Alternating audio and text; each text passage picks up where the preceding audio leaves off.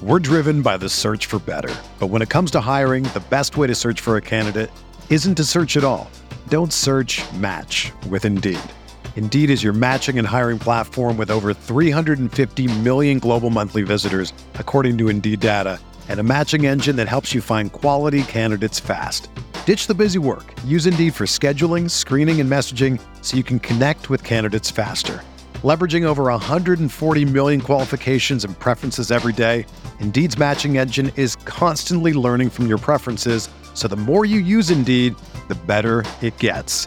Join more than 3.5 million businesses worldwide that use Indeed to hire great talent fast. And listeners of this show will get a $75 sponsored job credit to get your jobs more visibility at Indeed.com slash BlueWire.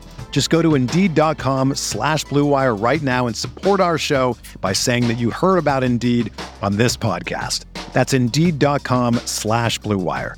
Terms and conditions apply. Need to hire? You need Indeed. This podcast episode is brought to you by Coors Light. These days, everything is go, go, go. It's nonstop hustle all the time. Work, friends, family expect you to be on 24 7.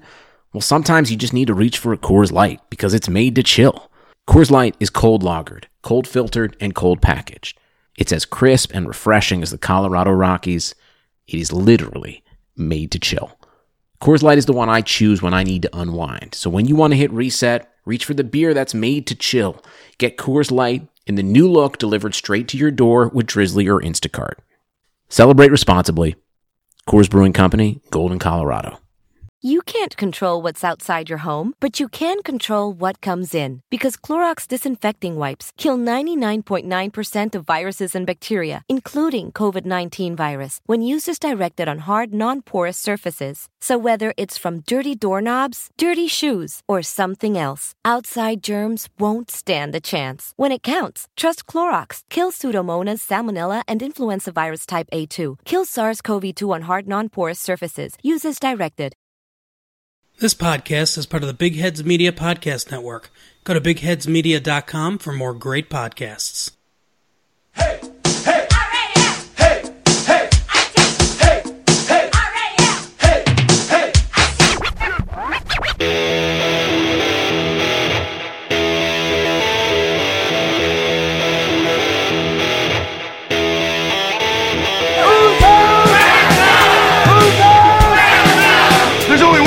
One you can say.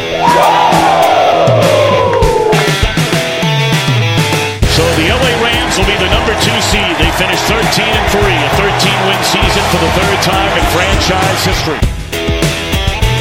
I've been dreaming this my whole life. And so have you. Yeah. It's time to put in the work. Yeah. Every man go dominate. Offense, defense, special teams. Let's go. What are we talking about? Greg Zuerlein sends the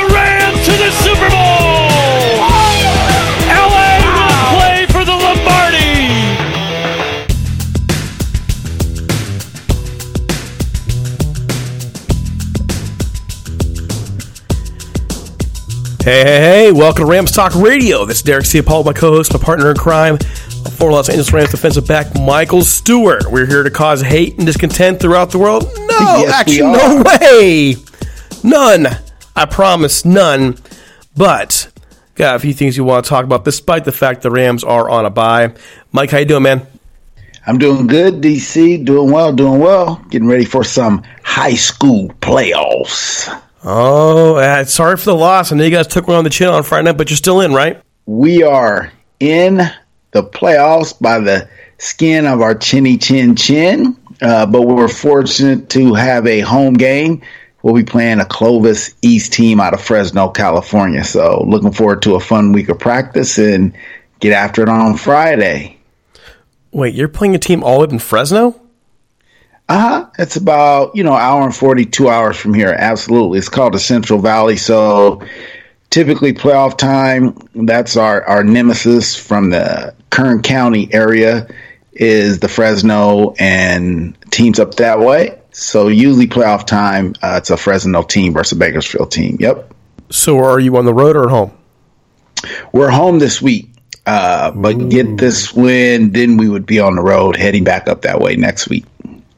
So this is Now down to the nitty gritty. So we'll see what these guys. now it's these one and done. One and Yeah. done. these see these boys are made out of. That's right. Now it's time to to really crank it up and and go get them. So, Mike, going to what we're here for, the Rams and and really the NFL, because there's a couple games that really affected the Rams and where they're going for the playoffs. A couple, dare I say, upsets. I'd say they're upsets, even with the Vikings game. But we want to get to those. We want to talk a little bit about Brandin Cooks. I think it's actually first on our agenda, and Todd Gurley today. But before we do, I do want to you know that we are sponsored by Jim Hawkins Book Hollywood's team. Also remind you we're available anywhere podcasts can be found, including Spotify, SoundCloud, Spreaker, but really it's Apple Music. That's where most of our listeners come from. And we're still doing this this contest for 200 five-star reviews. One lucky winner, once we get there, we'll get a personalized Rams jersey from NFLTalk.com. Anyone you want, or I guess it could be our team. I'm not sure why you do that, but I mean, unless you're like a big fan of like the old school, like Barry Sanders or something like that, I can't, I, I can't see him by getting anything other than Rams jersey. But I digress. All you gotta do is leave a review, five stars. Send us a email at ramstalk1945 gmail.com with a copy of your entry so we know who to reward with the winner. And we'll also read your feedback on the show. Okay, before we get there, one more thing. I want to give a shout to our sponsors over at MyBookie. Check it out. As a true football fan, you already know just as sure as the seasons change, Tom Brady will keep the Patriots in the game. Every weekend, our favorite Gridiron Warriors put their skills to the test, so why aren't you doing the same? We're almost halfway through the NFL season, so now is the time to get off the sidelines and get in the game with MyBookie. MyBookie is the premier place to bet on all your favorite pro and college football action every weekend. They always have the most up to date lines and the most prop bets of any sportsbook on the planet. So if you're going to be betting this season, do the smart thing and bet with my bookie. If you're the kind of guy who likes to bet a little to win a lot, try parlay. Pick your locks for the week, then put them together in one parlay bet, and when they all come through, the rewards are huge. Best part is, if you join right now, my bookie will double your first deposit. That's right. If you put in $1,000, they'll give you $1,000. That's double your initial deposit so you can use it on all your favorite picks. Use promo code massive late fee to activate the offer. That's promo code massive late fee and you'll double your cash when you sign up. Visit mybookie.ag today. MyBookie. You play, you win, you get paid. All right, Mike. First things first. We didn't get to this last week. I wish we would have, but time was of the essence. Just want to get to a breakdown of the game. We didn't talk about Brandin Cooks. Now, kind of apart from midweek, doesn't think it's that huge of a loss. He loves Josh Reynolds. Thinks Josh Reynolds can step in if given the reps. I'm not so sure, but to me, it's more about Brandin Cooks' overall history.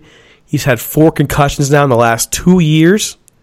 And with those four concussions comes, well, the threat of something being long term. Throw in the fact he's got a huge contract. There are other needs in the roster. And we're already hearing from different fans saying trade him, trade him. Well, now the trading deadline's gone, and you still are looking for ways to get him out. Or in in some cases, are legit health concerns and wanting to make sure the guy's going to be all right. So I guess the first thing I want to ask you is, well, one, how many concussions did you have in your career, or did you have any? Oh, we had concussions for sure. Uh, probably five documented ones, but according to all the things that we know now, it would be at least that many more that are undocumented. So you're But- saying five total you know of in your career, plus maybe around five that you you think, according to today's standards, you would have. So about ten. Probably, you know, and I would imagine, you know, concussions obviously vary in degrees, but based on the protocols that they use today, you know, a lot of those things we just call, oh man, I got my bell rung, and you just keep going at it. So that's where guys my age and older, and especially older, uh, it becomes a real concern because you figure guys older than me, you know, there was really no protocol. So, you know, when you're talking real double days back then when it was bang bang 'em up and survival of the fittest. And, you know, again, you had equipment which wasn't, you know, it was good, obviously. You know, you weren't splitting your head open, but equipment now is definitely, you know, better and it's progressed. And so there's a lot more safeguards in the game. But yeah, I would imagine uh, you know, back then we just said, "Hey, man, I'm seeing some stars. I got my bell rung," and it was kind of normal, and you just kind of kept going. Even in today's world, where, well, if you get your bell rung, it's taken pretty seriously. The dangers of, especially a second concussion so close to the first one, is seen as yes. massively risky. You know that now as a high school coach. I remember when I was coaching football in high school that we, we took several different classes on it. We learned more than I wanted to, trust me, about concussions, yes. and, and we had to re, we had to reteach tackling compared yes. to what it used to be taught. So, yeah, you're doing with it. Yes, yes, because you know exactly what I'm talking about. But having experienced those concussions, has it had any kind of long term effect on you? Well, you know, you uh, you know, I call it the boogeyman. You know, because you feel like you're doing well, but you know, there are times when I go, I know I put my keys here, and you know, I, I'm 54 and you and then you're looking for your keys and you go okay is that part of what i saw my dad and parents you know here mom here your keys right here. You know part of the aging process? Or like i said is it the boogeyman? You something more sinister or serious health wise sneaking up on you.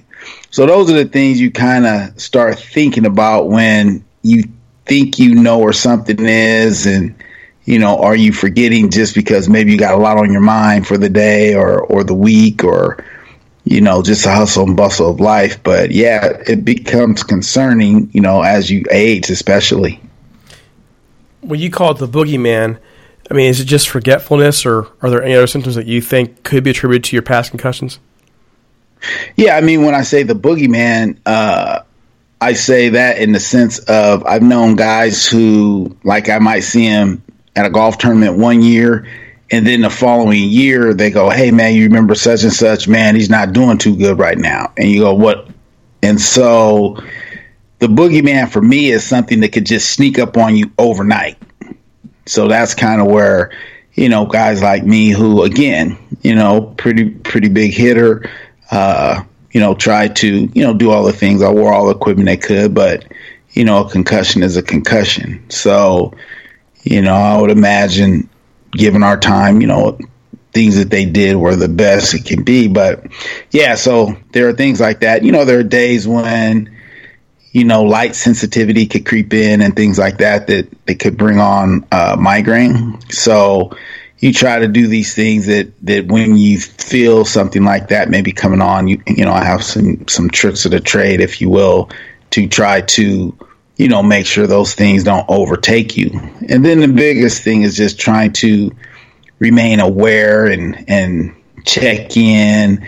They're doing a lot of things in regards to, you know, former players having health screenings and things like that. Just trying to take advantage of whatever new information and just trying to stay on top of things as best you can. But at the same time, man, you got to just live your life and and take each day as a blessing and keep going. Okay, so let's make that connection to now. You played in the late 80s into the mid 90s. Like you said, you're a big hitter. 20, almost 25 years later, I'm not trying to age you, dude. I'm sorry. Right. I'm going to say that. But, right. Um, no, not at all. 25 years later, how different are players compared to then? You know, we hear the, the stereotypes bigger, faster, stronger. Is that really true? I mean, because you still see them you're still you're still connected into the, the football line here. Is that true? Yeah, I, I, definitely think overall, you know, whereas in my day, you have a, Neon, a Deion Sanders, you have a Dwight Stone, you have a Joey Galloway, you know, who are just speed burners, you know, somewhat a dime of a dozen. But now you can find maybe two or three of those type of guys on every team. And then, you know, the biggest increase that I would say has been in the the D line and the defensive end's ability to, you know, run sub four fives and some sub four fours.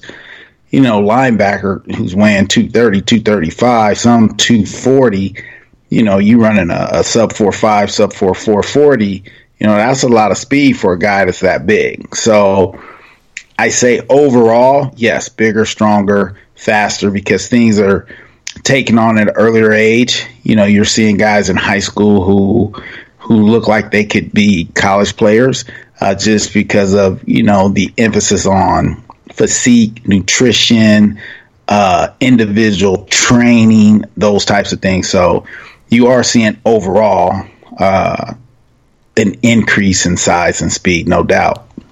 Okay, so making the connection overall, Brandin Cooks, who really isn't all that big of a guy, about 5'10", 193, I think was his was his number. He's fast though. The fastest guy on the team is at receiver. But the Rams like to use him both as a vertical threat, they like to use him in the running game. They will use him over the middle. The the injury he took last time out was going into the middle of the field, and it was one that I have a problem with to this day. They call some. There are so many bad calls out there. In the end, there was a horrible one today, by the way. I don't know if you saw it, where dude barely touched the guy. Uh, got called for um, roughing the passer. Brandin got legitimately head-to-head combat here. I mean, uh, sorry, helmet to helmet. It's often called. In this case, they chose not to call because he had brought his head down I've seen it called so many times because of Rams defenders. I'm not sure what to believe and what's what's the proper way to call it at this point. Um, second time in a couple games here though, four times in two years, and just throw the salary cap impact aside for a second. At one point, do well, what point should he start getting concerned? At what point should the Rams really start getting concerned long term about his ability to stay on the field? Not, I mean, he's, it's probably a wrong word. Ability is not the right word, but his, his health being able to stay in the field. At what point do you start getting concerned? Well, you know, like I said earlier, you know, I have what I feel is a number, number documented and then undocumented. The thing nowadays with the emphasis being on just hits and things like that, for someone in my era, okay, it's a documented, uh, undocumented concussion, and you're still playing. So I'm saying that only in the sense that because there's so much more emphasis on the head and things like that, and ooh, that's a really hard hit. They just take you out. It could be very well that it's something you could play with, but something you don't play with because you know better now. You know what I mean? If that makes sense. So the other thing though, what I think you're leaning towards is the fact that it's kind of like a boxer when they said, Hey, a boxer got punch drunk, you know, where now you, you used to take 10 blows and knock him out. Now you take two. So that could be the situation with Brandin or the thing they're really overemphasizing. Well, these seem to be coming closer together and maybe in this case more severe. So that's would raise very, very high red flags if you're getting them more frequently and at the same time they seem to be tougher for you to bounce back from. I think for me, in terms of evaluating what the Rams have to do with, with Cooks right now, is I'm not really a Cooks detractor, by the way. I think Cooks is a fantastic player in terms of his ability to produce game in and game out. You know that at the end of the season, he will have the numbers you're looking for. Sometimes he'll beat a defense, sometimes he won't. Sometimes he'll have the huge numbers in the game, sometimes he won't. But he gives you exactly what you need, which is a vertical threat which kind of baffles me as to how the Rams have used him, considering his concussion history. I mean, I would. He, that's your deep guy, but they don't tend to send him deep much anymore on a consistent basis. And a lot of it is they haven't thrown downfield a whole lot this year, by the way. Just, just want to clarify that. They need to do it more. But going across the middle, some running plays, I I wonder about his usage, and I also wonder given his history the way it was, I'm wondering why they made the decision to pay him that long term deal as well. They're going to say, well, we need to invest in our stars. We gave up a first round pick for it. Yeah, but you pull you that was a lot of years. That's a lot of years and a lot of money, a lot of guaranteed money in that case. I'm just really curious about your thoughts on that. Well, you know, the thing is, uh, as I say, hey, players, get the money while you can, because when you can't, you won't.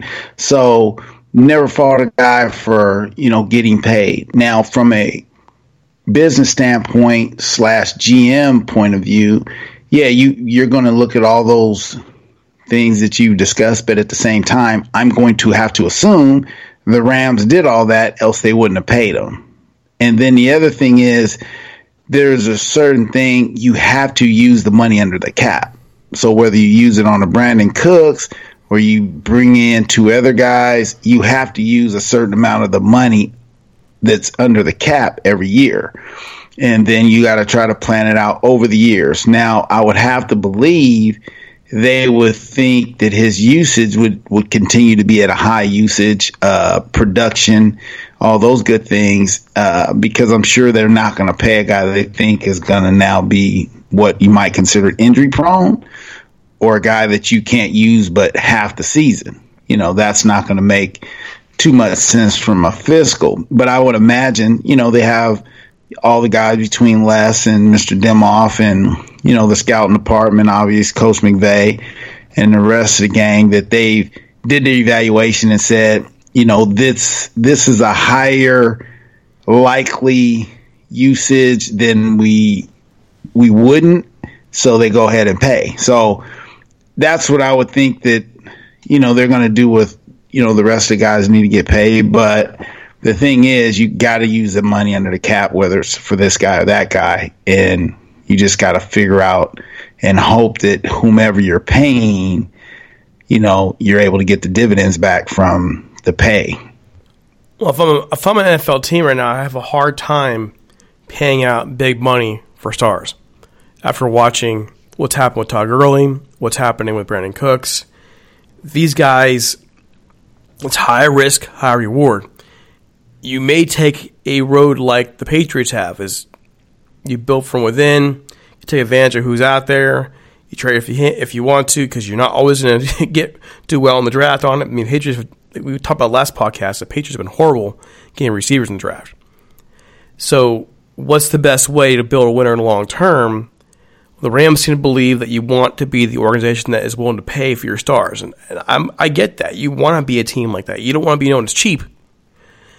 I just trying to think long term trying to build a winner. That's a concern for me. But the reality is, is I, I really like Brandin Cooks. I like what he brings when he's on the field and they're using him properly. He gives you that deep threat. The guy who's also deceptive enough to come underneath once in a while and draw draw other receivers in. Sorry, defend, defensive backs in. I like him a lot, and I want to see this guy healthy. And I'm wondering at this point, should the Rams? I know that that the clear concussion protocol. Do you keep him out even a little bit longer to make sure he's all right? Do you take a risk of having him out of the game a couple more weeks than maybe you would have to, just to make sure that uh, you don't have any kind of repetitive effects of the recent concussions? Yeah, well, I know just from a uh, let's just say a tactical offensive point of view versus a defensive person, you know, it's harder for someone like me, corner, safety, whoever is playing back there. We we say a crossing route. If you have a guy with speed who's running a crossing route, unless you're on the side of the field that he technically is crossing to, those are the tougher things or tougher guys to that have speed when they're running across in front of you as opposed to vertical. If they're running vertical and I know you're running vertical, well I can just get an early start and you're just going to run to what we say to be covered. But if I'm playing back and I'm at now at a 15, 20 yard depth and you're running a crosser in front of me, well, now I have to come back to the depth that you're at. Maybe you're at the 12 yard depth I now have to retrace my steps, come up. But if you're crossing in front of me, that's going to cause me to have to go left or right to try to make a tackle. And if you catch the ball in stride, well, you're going to be able to outrun people. So I'd imagine that was probably some of the thinking using him, you know, in the middle of the field and different things like that, that he's going to be able to go through those zones so quick that you're not really going to get hands on him. But it's just unfortunate that if you get a ball late or you're in between a zone where now safety or a backer on the other side that you're crossing to is able to see that, well, now I can come downhill on you and you can have you'll have to pay the piper. So unfortunately, you know, those type of things and depending on, you know, where you're getting hit in the helmet, a lot of times the side hit are the ones that kind of, you know, knock you out the game. At least that's those are part of my recollections or recollections or watching the film after like, oh man, I don't even remember that. Uh, but you see the film like, oh man, he got me right on the side near my temple area and you're just out. So all those things in mind, uh, you know, you just want a guy like Brandin Cooks to one get healthy, especially for long term, and then you know if you're healthy enough to get back out on the field, uh, man, that's all the better. But I'm just thankful that now there there are a few more things in place. So a guy like a Brandin Cooks, if if he has to shut it down, uh, because of health reasons, you know, he can still walk away from the game and, and still have, you know, uh, somewhat some financial security. If you are Sean McVay at this point and you're making personnel decisions, how are you exactly handling Brandin Cooks? Well, you know, you're kind of hitting on a point of, you know, you have two sides of it. You have what is, man, I care for you as a player, I care for you as a person, I care for you as a long term health. And then you have the business side of it. Like, what do we do with a guy that we may not be able to use? So then it becomes, or it may feel like it's more cutthroat if you have to figure out how to get a guy uh, off your team so that you can replace him with someone that's more healthy. And then that's where, you know, the hard feelings could come in because if it's not done correctly, the other players are always looking at, oh, well, look how they did B. And, you know, they'll do me worse because I'm not even as good, you know. So you have those things. So there's a lot that goes into uh, whether you release a guy, how do you do it, uh, and who you bring in for him. You know, there's just a lot. You know, if he's a popular guy in the locker room, well, that's going to do uh, upset chemistry and things like that. If they think that, say, Coach McVay didn't try to fight for him, then that could upset, you know, some things with, with player chemistry, player relations. So yeah, there's a lot that goes into, you know, how you deal with a guy who's been productive and not really any fault of his own may not be able to help you out rest of the season or into the future. All right. Well, best of luck to Brandin. Well, hopefully he's back Yes, okay soon. yes. Get better, um, Brandin. Praying for you, brother. So definitely, he's a a big part of this uh, team. And quite frankly, man, the guy's an awesome guy. He's been a model citizen since he joined this team. It blows my mind how other teams and players have had issues with him, issues with him because he's been the epitome of a teammate. Really, anything they ask him to do, he does it. Anything. We've seen examples of his work in the community as well. So hats Yep. off to him. Yep. All right, folks, we're right back after over to our sponsor. You can't control what's outside your home, but you can control what comes in. Because Clorox disinfecting wipes kill 99.9% of viruses and bacteria, including COVID 19 virus, when used as directed on hard, non porous surfaces. So whether it's from dirty doorknobs, dirty shoes, or something else, outside germs won't stand a chance. When it counts, trust Clorox. Kill Pseudomonas, Salmonella, and influenza virus type A2. Kill SARS CoV 2 on hard, non porous surfaces. Use as directed. All right, Mike. So here's another problem here we wanted to talk about. Well, I don't know if it's a problem. I guess I'll leave that to you to decipher here.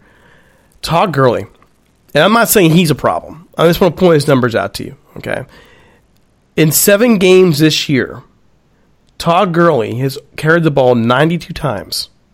So math there says what, t- 13 13 times a game for 355 yards for a 3.9 yards per carry average and six touchdowns. So put that out to what can be 15 games. That would be a decent number of touchdowns. But 355. So he's on pace for less than 1,000 yards. His lowest yards per carry average since 2016. That was the middle school offense here, Jeff Fisher. You talked a little bit in the past about Todd Gurley. You, you've seen to believe he has less bursts. I seem to lean more towards the offensive line. I think after seven games now, we can get a general idea. What is your overall take right now on Todd Gurley? Well, again, you know the the Todd Gurley, excuse me, saga seems to continue, and certain things seem to you know dog Mister Gurley in the sense of you know what's going on, you know, and maybe again it's not him, maybe it's just the overall output of the offense with all the changes, but when you again become the highest paid running back on your team and and pretty much at the top uh, in the in the NFL, and the expectation is, well, highest paid guy, let's get some yards. We don't care what the line is like. We don't care about this, man. You are paid to do a job, but anyone knows a back can't go where lineman hasn't gone before. So it's pretty hard when you're playing against, as we talked about earlier, the speed that is now on defense.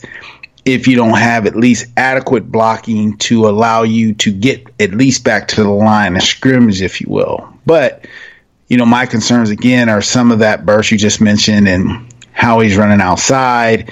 And I'm just a body language, big body language person. So I just look at your body language and that tells me a lot about how much you're into the game, whether it's today's game or games in general. So it just seems like Todd's body language is like, ah, you know, like something is going on, whether it's the play calling, whether it's, you know, he's trying to play through, you know, nagging injury or just the idea that, you know, there's some friction between him and the coach. I don't know, but it just seemed like body language.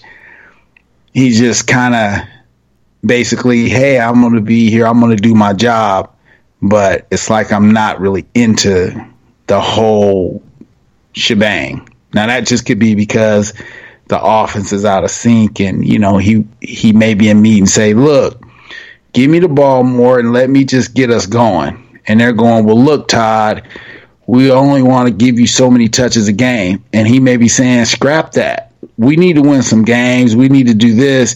And they may be telling him, "Look, Todd, we're going to do this and we're going to do that," and that breeds some you know, not so much animosity, but some possibly some apathy. So it just to me, his body language is like whatever. His body language has been clearly showing some kind of frustration, and it's been that way for this year. His his body language in the NFC Championship game and the Super Bowl were to me of a guy who was not mentally right in terms of his head in the game. He was frustrated but upset. He was, and he was just well, he was tough wording here. I'm trying to think of the right one. That's why I'm slowing down. He was, he wasn't himself, and I'm not sure he believed he was himself. This year, I'm not sure that either. He's shown some flashes here and there, some really nice runs, but there was, there's been a couple different times now where just comparing similar running plays where you talked about only the explosion of cutting a hole, just getting there and going, compared to what we're seeing this year, which is that explosion doesn't seem to be there all the time. So either he's not able to explode like he used to at the line when he sees that hole to go while he can, or he's not willing to go. Like you're not willing to trust yourself to go. You're doubting yourself, maybe. Whereas, Yeah, I mean, so, well, just, I mean- yeah, for Darrell Henderson, same plays, he's gone. right. That's what I'm Yeah, you see it. yeah, you see a distinct difference. And there's an article in USA Today by uh, Dale Zanine. He's talking Zanine, I believe, or yeah, Zanine, uh, talking about a few of the things that second half that the Rams might need to look at. And he referenced, he says, part of those, part of that has to do with the offensive line struggles, but Gurley isn't making many defenders miss or having much success anywhere on the field. You know, whether he's catching the ball out the backfield like he was and different things like that. So it just think seems like things are out of sync across the board, which again, he may say, I'm the natural leader on this team. Why are you guys making Jared Goff? You know, we got 12 turnovers. He has 11 of them. Now, that's not Gurley, Gurley saying that. That's me reading some statistics. But as a player and players in the locker room, they're like, wait a minute, we're trying to throw the ball, throw the ball. You know, it doesn't seem like, you know, Jared is doing that well. Why don't we just run the ball more? and then you draft a guy, and everybody knows you're watching where where they draft a guy, and then how much playing time he's getting, and he's going to be watching the same film that we see in games. You know what I mean? You see mm-hmm. the other guy go in, man, looks like he's running really fast, and I'm not looking like I'm running fast. If you're honest, you're sitting in films and you know all those things are going. So how those things are going. So you know, again, I don't know, just speculating from just my time being on uh, different teams and how locker rooms and how things happen. And, you know, Todd Gurley seems like a great dude to me, seems kind of quiet. But my dad always said you got to watch out for the quiet ones because if you get them upset, you know, they'll really bite you. So it just seemed like he's trying to, to bide his time and hope that things get better but it almost looked like he's a guy, you know, about to blow a stack too.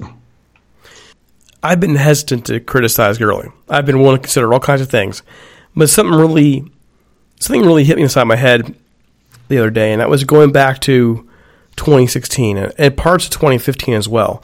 And that was when he didn't get a whole lot of good offensive line play. And something you pointed out to me, and it's really kind of made me think. It really made me think the stars find a way. They find a way.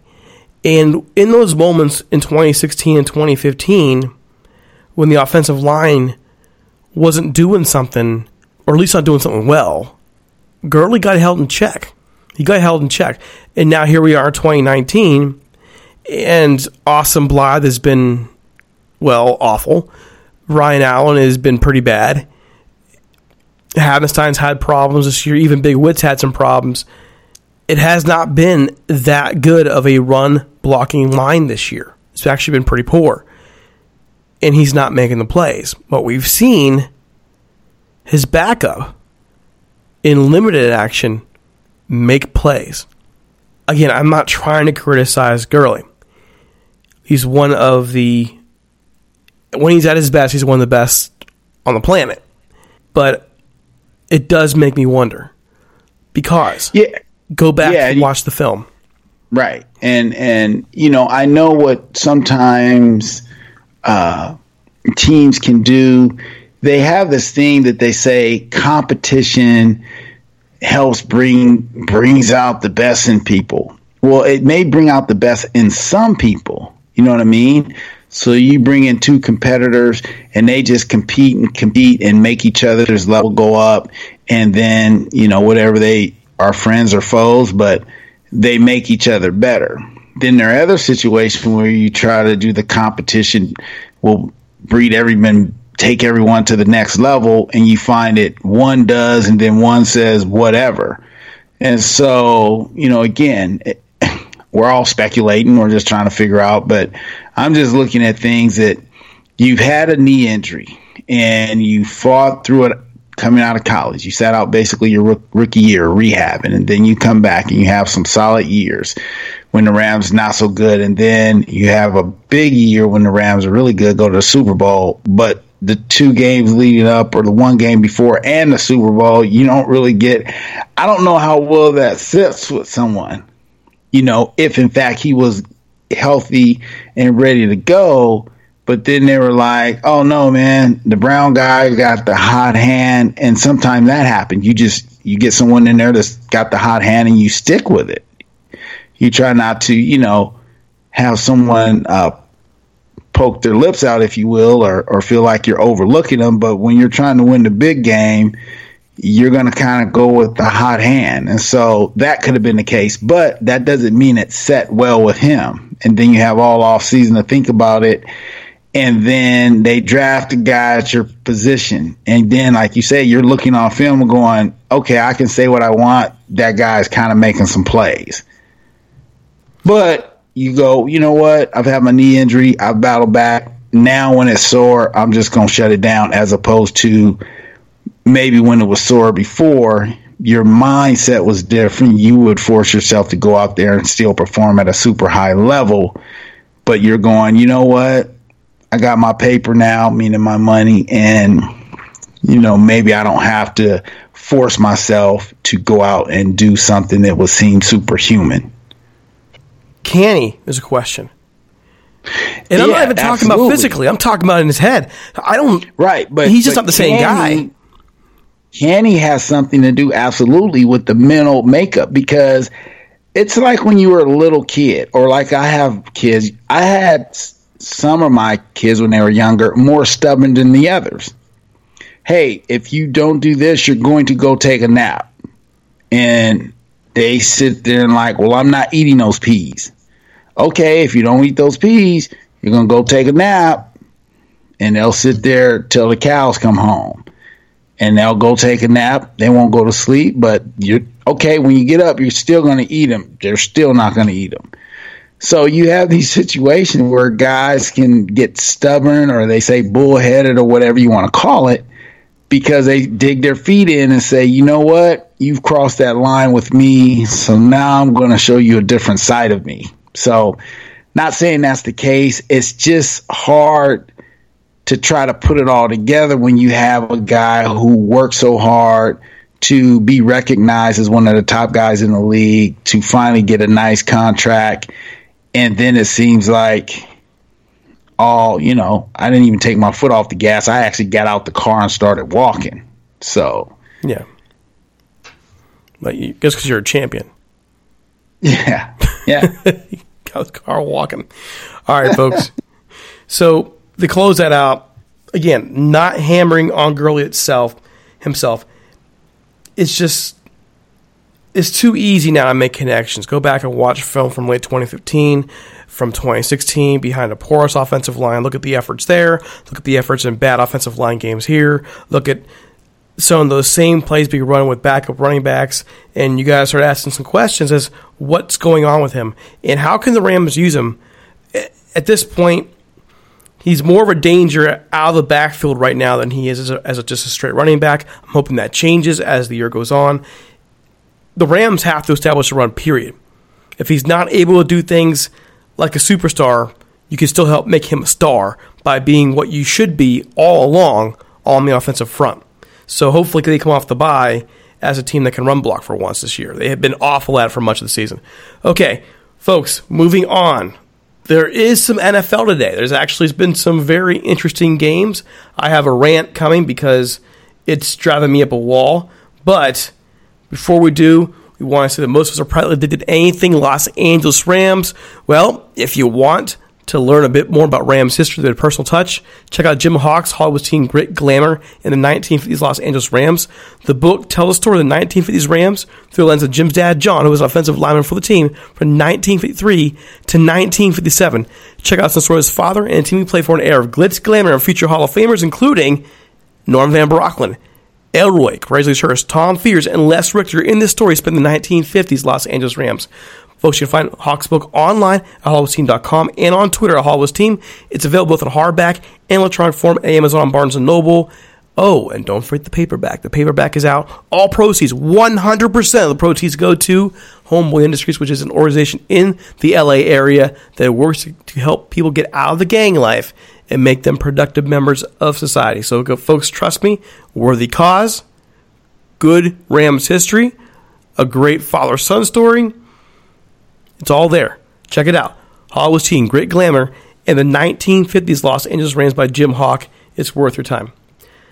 Okay, a couple of different games here. I just wanted to point out for the Rams, pretty important. Chiefs today upset the Vikings. I say it's an upset because the Chiefs are playing without Patrick Mahomes. Okay, 26 23, last second field goal. Wow. Wow. And what kills me with this one, Mike, is Vikings fans almost overtook that place in KC. They made things very difficult for Chiefs quarterback Matt Moore. Loud, super loud. Chiefs still win. Vikings are just a half game ahead of the Rams right now for the for the playoff spot, the last one. What are your thoughts on that game? Well, yay, right? yes.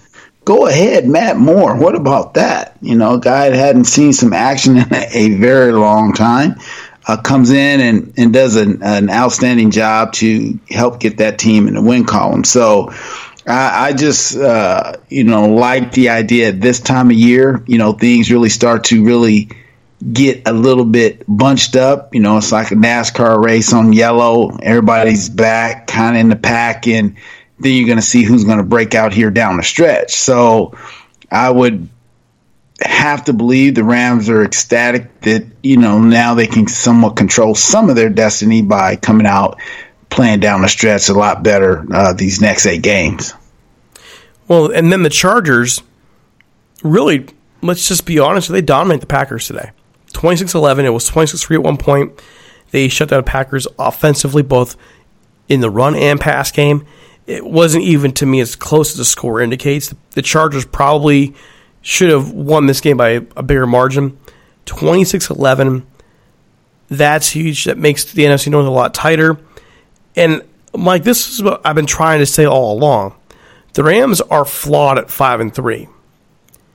But there's nobody in the NFC, not even the 49ers. The 49ers are very good. And they're close to to fixing even the one dimensionality of their offense now. They, they are really, that last game against the Cardinals showed they can throw the football. Nobody scares me. Like, there's no 100% dominant team that makes you think there's no, that the Rams can't beat them in a one off. There's nobody. Even the 49ers. The 49ers are a bad matchup for the Rams right now. That front seven against the Rams offensive line is, we saw it. Let's just be honest, we saw it. But in a one, in just in one game, None of these teams scare me. None of them do. The 49ers are the closest. There's no dominant team to me in the NFC, and we saw flaws with the Packers today. We saw flaws with the Vikings today. The Eagles, as talented as they are, to me they're the most talented team in the NFC. They're they're not scary at all. They're just not. So, what's your overall view now of the NFC at this point, and, and where the Rams stand?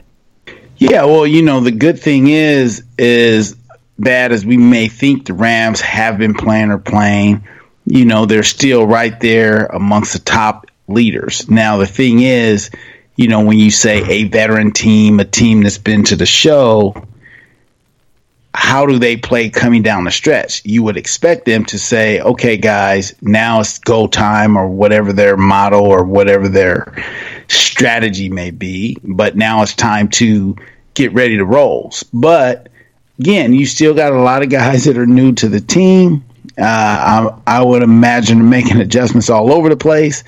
And so, but as you're saying, as you look across the board, everybody's somewhat right there. So now it's going to see who's going to close the gap on you know the Niners right now, if you will, and and show everybody that that team just kind of had you know a good start. So that's what's funny about the NFL. You know, you got eight games go. You could be eight no. What if the Niners went zero and eight down the stretch, and they go like, oh man, I really thought. So there's just a lot of football to play yet, but now it starts getting interesting as we move into uh, November and get ready for Turkey Day coming up pretty soon, a couple weeks and this is when it gets fun. I mean, the Rams go to Pittsburgh this weekend, so it's a huge test. They're going into weather. They are going. They still have not technically played at home in LA since I think the dawn of time at this point. and Pittsburgh's they they don't have Big Ben, They don't have a lot of the name guys, but they have saved their season now. They're in it. They're they have a reason to give the Rams everything this weekend. They're four and four. They're in the race for the division again. This is going to be a, a, a huge game for the Rams. This is this is not just any AFC opponent. This is the Pittsburgh Steelers. This is a team that knows what it means to have a winning culture. You, to go into Pittsburgh and beat them would mean a lot. It would it would really, in my view, set the standard for the rest of the season. They have to win this game. To go home after that this game when you have games against Seattle ahead and San Francisco, Dallas, you need this one in my opinion. So again, with the fact that there really isn't any team in the NFC that is ultimately scary. The 49ers being the closest, I admit. You need games like this. You need to go out there and beat a good team on the road, like they've been doing throughout much of McVay's career. But uh, this one to me is this one's a must win. Well, it, it, it is on that front, but man, you're talking about going into a place that's going to be hopping, popping, cracking, whatever your term you want to use, because Pittsburgh is saying, hey, we got this young guy back here, but you know what? Those guys got to come to our house. And so we're going to be at home we now got the weather change. Thank you for the weather because we know we're going to get a few games just because of that. So this is going to be a tough game for the Rams to go cross country and go in there and try to get this win. But good teams, that's what they do. So this will be a very good test and it'll give us a very good look on mindset and all those things in regards to our, our, our lovely Rams. We're about to find out real quick how good this team is for real. We're going to find out if they are able to handle some of this pressure now that is they can't to me you can't lose this game. You got to win it. You you cannot go home 5 and 4 with these huge games ahead. You're already a half game out could be a game out depending on how the schedule falls next week minimum. You need this. You just do and then there's a, the last one. This is not even Rams related. Okay, you know I'm in Northeast Ohio, and you know most of my family are Browns fans, and they go out today and they 24 to 19 they lose. They fall to two and six.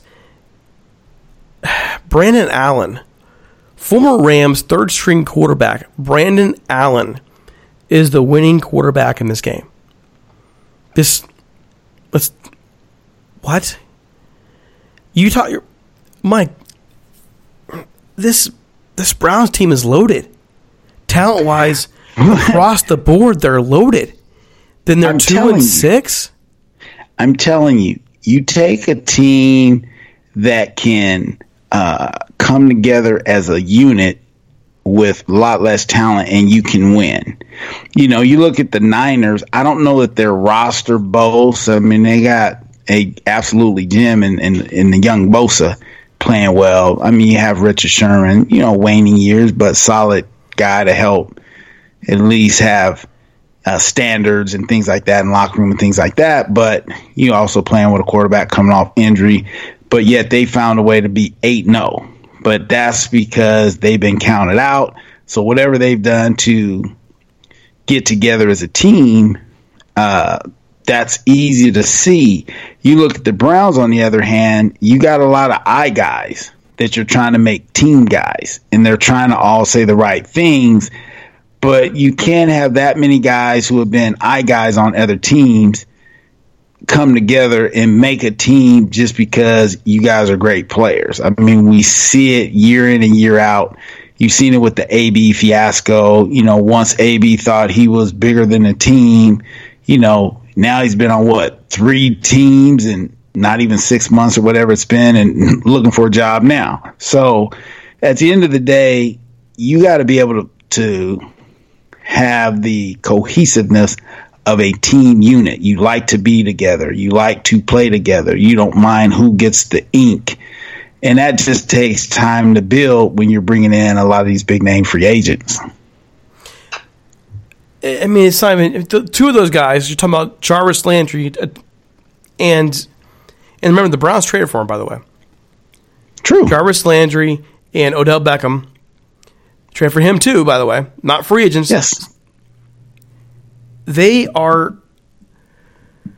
I just roll my. They're forced at halftime today to change their cleats because their cleats were not within regulation. I mean, this is where you are as a team. And then one of your players, Jermaine Whitehead, gets himself suspended from Twitter 15 minutes after the game is over today for threatening to shoot somebody on Twitter. This is your it. team right now. This Right. is your team. And this blows me away that a general manager as skilled as John Dorsey hired a coach, Freddie Kitchens, who offensively knows his stuff, but clearly is in way over his head as a head coach. And you're seeing one of the most talented rosters in the NFL right now at two and six, basically a train wreck. And you're blowing up, you're blowing the development of your quarterback. You are blowing so many opportunities here to be an organization that can win a championship one day due to lack of leadership.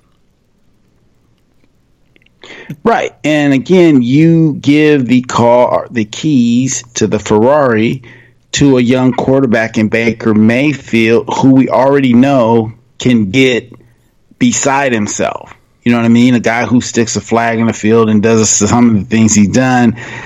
You don't that doesn't change. You know, I heard o- Odell Beckham earlier in the week talk about, well, you know, if we were winning, people wouldn't be saying anything. That's my quarterback. Well, the last guy who said that's my quarterback, I got his back was Terrell Owens. So I don't want to hear about all that. That's my quarterback when you had a docile quarterback in Eli Manning, but yet not that you threw him under the bus, but you were willing, like, man, get me out of here. So that's what I'm saying. You know, people's true colors, you can try to mask it for a while, but if you're the guy tipping over fans and throwing stuff and throwing tantrums, just because you go to the new spot doesn't mean oh he doesn't throw tantrums anymore. No, he's just maybe a little more skilled in not letting you see him throwing the tantrums. So because I can't believe you go to now a now what's coming becoming to be a losing environment and you accept it. I don't believe that. So everybody's just trying to do the right things, including Baker, Baker Mayfield and including Freddie Kitchens. But when he got hired, it's just kind of like, you know, fool's gold in the sense of, oh, it was Hue Jackson.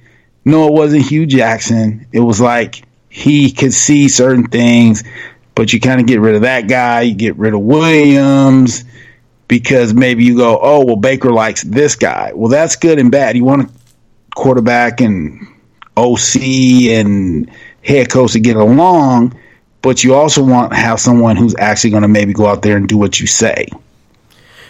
That's the thing I see with the Bengals. This thing I, I see with the Browns. You went and got these head coaches who were inexperienced. You didn't surround them with experienced assistants. I mean, that's what the Rams did. They went and got experienced assistants put around Sean McVay. I don't. I don't think he's as as successful as he's been without, say, a Wade Phillips. There with Oh, him. there's no doubt. No doubt. No And doubt. so no. you know, and, and you, you get all these me players. The Rams already had an Aaron Donald. They went and got an Andrew Right. Whitworth. They got these these guys who are like Donald was a star, but Donald's also a team player. Donald Definitely. Has been double and triple teamed on almost every play for what the last three years. and hasn't he's- complained one time. Never, never. That's leadership. You know what I mean? He just goes out, puts in work. Like, well, they can put four guys on me. I'm still gonna get to the quarterback. Not like, oh man, we got to bring some more guys in to get these guys off me so I can get my stats up. Yeah, Yep, absolutely. The Rams went out there and got they got Talib, who was who was known for his mouth, but he, he was a leader in that locker room. They got Peters. Peters is known for his mouth, and you come to find out the guy was a model citizen in that locker room and in the community. So what you see in terms of reputation on the field doesn't always match up with what you get in that locker room. And those guys got you to a Super Bowl. Look at the Browns now with all that talent and all that skill and no leadership. I, I bet you the Browns would kill for Joe Thomas come out retirement right now. I, I totally agree. I'm just sitting here thinking, like, man, if they had Joe Thomas on that team, even last year and this year, if he comes out, yeah, it would be totally different because he would just be able to command one, the respect, and two, his ability to go out and, and play and, and lead and show people how to do it. Yeah, you definitely need seasoned veterans to be able to set the culture. It just shows how important leadership is. And sometimes we underestimate that. Sometimes we think talent will win. Well, we've seen that time and time again now. We, we're seeing it this year at the Browns. We've seen it. We saw a couple years at the Rams. The Rams had talent before 2017 people. they did. How do you think it turned around so quick? They had talent on that roster. The, the, the Redskins of the early 2000s, when Daniel Snyder went out there and got Deion Sanders and all those guys. Remember that? We saw the Orioles try and buy a championship in the late 90s. We've seen Right. teams go out there and try and buy titles in the NFL, Major League Baseball. It doesn't work. At least not I won't say doesn't I won't say never. But I'd say 95% of the time it doesn't work. Why haven't the Yankees won a title since 2009? Yeah, that's incredible. With considerably what the highest payroll year in and year out. The Dodgers. The Dodgers have not won a World Series since 1988. Their payroll Oh, I this year is thought- I 204 thought- million. I thought we weren't going to talk about my beloved Dodgers. I'm yeah, sorry. exactly. I'm not trying to insult them. I'm just saying. No, it's insult them because it goes to prove you just can't buy you can't buy championships. It's impossible. You look at the Lakers; they try to do the same thing, you know, a couple times. Doesn't work. Well, e- even down the road, uh, the Angels, $170 million payroll this year. It's top 10, and they lose 90 games. Where's Right. your leadership? Mike Trout tried to be that guy, was a guy after Tyler Skaggs died, but who else was there to pick up the pieces besides Trout? You need Right. leaders. You need leaders in management. You need leaders on the field. You need leaders everywhere. And what we're seeing with the Browns and what we've seen across the league for years is if you don't have don't have leadership, you don't have it. The Rams, the Rams, 1998, 97, there was talent there. There was. Are we going to ignore the fact they were four and twelve the year before they went to they won the title in 30, Super Bowl thirty four? Right. They added a few playmakers, but defensively, that that team was all almost all full. defensively, they had players. Why weren't they winning before that? They had no leadership before that. Right. A bunch of me guys. Yeah, and and like you said, it, it typically starts from the top and works its way on down, even to the equipment staff and in the uh, the training staff. I mean, you you got to have you know some cohesive units in all those different departments to then make the big unit cohesive. So, yeah, it'll be interesting to see what happens with the Browns. Like, do they push the panic button and, and start dealing guys and stockpiling picks? But I mean, they've they've got solid players, and so I just can't figure out how they can't like get it together. Well, they're fortunate. They have salary cap space. So to me, the, the solution is you just you admit what you admit you're wrong. You fire you fire Kitchens at the end of the year. You get yourself an experienced coach. I've been advocating for like three years. Go get Bill Cowher. Pay him whatever he wants. If he wants the right to your firstborn child, give it. Go on. I'm serious. I mean, I, I mean, don't think go. Bill Cowher's coming back. I don't think he is, but you try.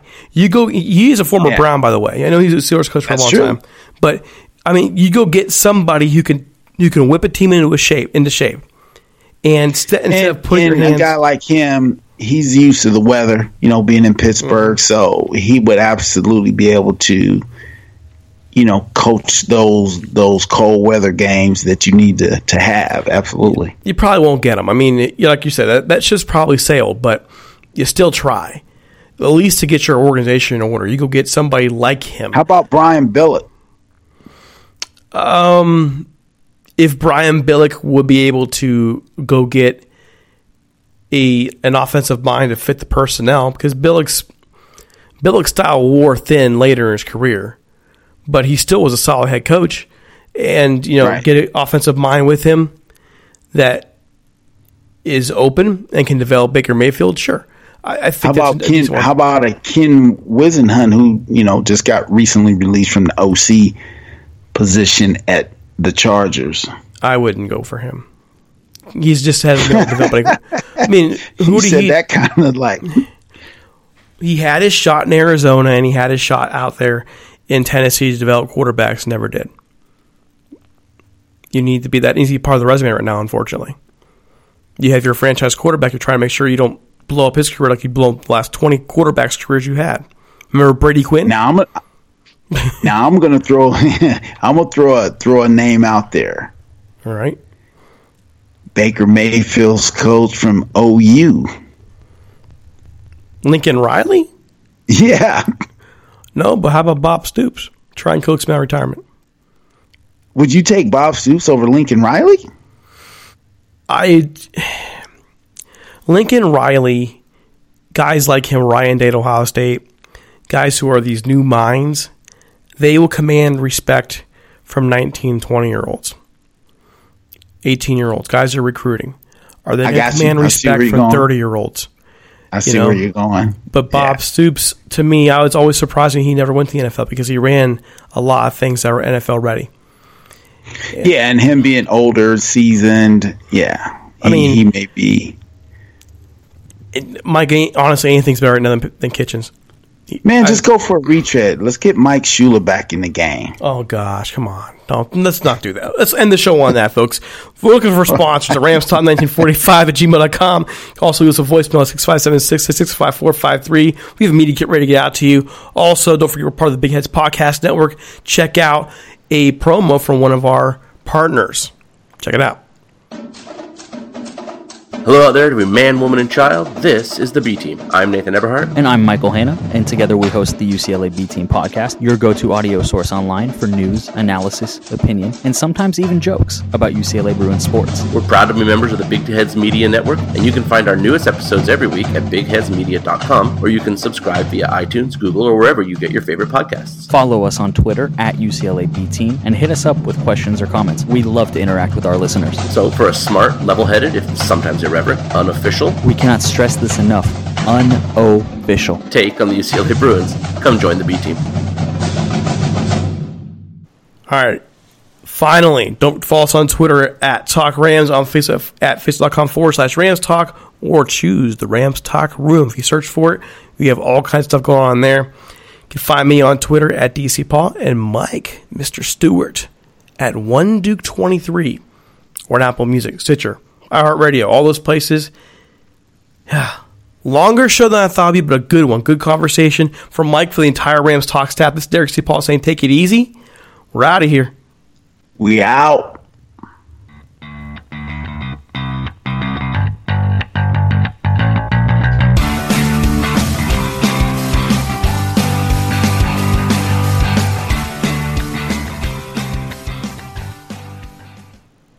Can't control what's outside your home, but you can control what comes in. Because Clorox disinfecting wipes kill 99.9% of viruses and bacteria, including COVID 19 virus, when used as directed on hard, non porous surfaces. So whether it's from dirty doorknobs, dirty shoes, or something else, outside germs won't stand a chance. When it counts, trust Clorox. Kill Pseudomonas, Salmonella, and influenza virus type A2. Kill SARS CoV 2 on hard, non porous surfaces. Use as directed. The NBA is back. Where else can a city this loud be this slept on? And 30 feet is still in range. Where else is history still in the making? The NBA only here. Season begins December 22nd on ABC, ESPN, TNT, and NBA TV.